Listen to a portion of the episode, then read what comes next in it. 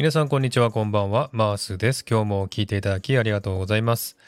えー、シドニーはですね相変わらず寒い日が続いておりますが、えー、しばらくね雨が降っていましてですねやっと晴れてですね青空が見えてきたんですがそれも数日で終わってしまってですねまた再び雨が降っていきました、えー、これからもしばらくですね少し雨が降るようですので、えちょっとまたね寒くなるかなという感じがしますが皆さんの住んでるところはいかがでしょうかね。えー、さて、こちらでですね、少しまたあの、オーストラリアの豆知識をですね、お話したいなと思っておりますが、えー、今回はですね、北半球と南半球の違いをですね、お話したいなと思っています。えー、北半球と南半球の違いは結構あるんですけども、え何があるか皆さんご存知でしょうかね？えー、結構有名な話も何個かありますけれどもまず誰でもわかる一つ目なんですが、えー、季節が違うということですね、えー、今日本は夏で暑いですけれどもこちらは冬で寒いということで、え大きな違いですね。一つ目は季節が真逆ということですね。えさて他に何があるか分かりますか？ちょっと考えてみてくださいね。えー、天体系の話でいくつか違いがあるんですけれども、えー、ここでね、えー、皆さんに一つ質問します。南半球では太陽はですね、東と西どちらから昇るでしょうか？えー、なぜこんな質問をしたかというとですね、えー、これには面白い話がありまして、えー、日本の方がね、私に質問されたんですけれども、え北半球と南半球は全部反対と聞きましたが、太陽も西から昇るんですか？と言われたんですね。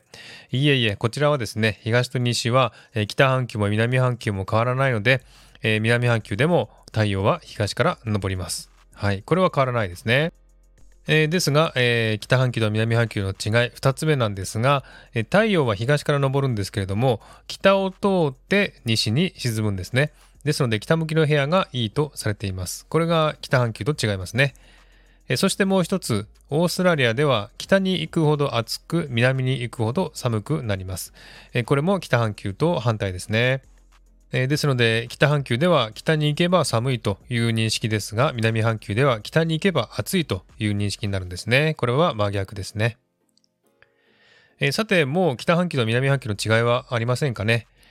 えこれは知っている方もいらっしゃると思いますがえー、渦の巻く方向が反対です。4番目ですね。渦の巻く方向が反対です。これは赤道を挟んで反対になるようです。例えば台風の渦の巻き方なんですけれども、えー、北半球では左巻き、えー、南半球では右巻きに巻いているそうです。えこれはですね、え科学的用語を使うとコリオリの力というふうに言われているそうですが、ちょっと難しいですのでね、えー、ぜひネットで検索してみてください。えコリオリの力というそうですね。はい。あと一つですね、北半球と南半球の違いがあります。それはですね、えー、5つ目、えー、星の見え方と月の満ち欠けの方向が反対ということですね。えー、満月の写真を見るとですね、クレーターがありますけれどもね、その位置が違うんですね。また月のかけ方も北半球では右からかけていきますけれども南半球では左からかけていきます。えわかりやすいサイトがありますんでね、ぜひ検索してみてくださいね。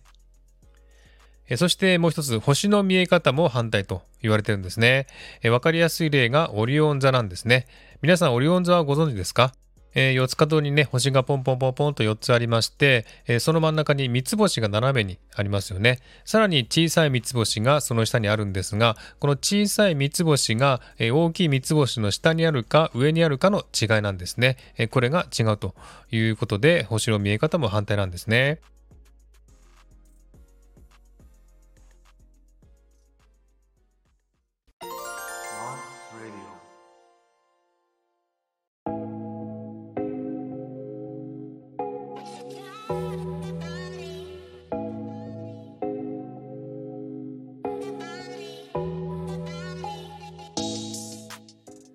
えー、北半球と南半球の違いをね、少しお話ししましたが、いかがでしたでしょうか？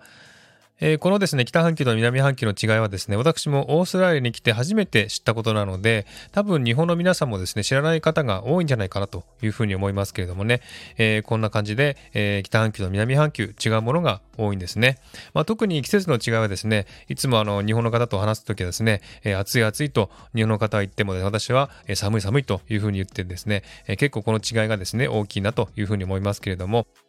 え調べてみるとたくさん違いがあるもんですね。えー、特に驚いたのはですね、えー、月の満ち欠けの方向が反対というのがちょっと驚きました。同じ月を見ているのに、北半球と南半球では欠ける方向が違うというのがちょっとね、不思議だなというふうに思ったんですね。えー、こんな感じでね、結構たくさんありますのでね、えー、ぜひ興味のある方はいろいろまた調べてみたらいいと思いますよ。ということで今回はこの辺で終わりにしたいと思います。今日も聴いていただきありがとうございました。ではまた次回お会いしましょう。お相手はマースでした。Have a good day.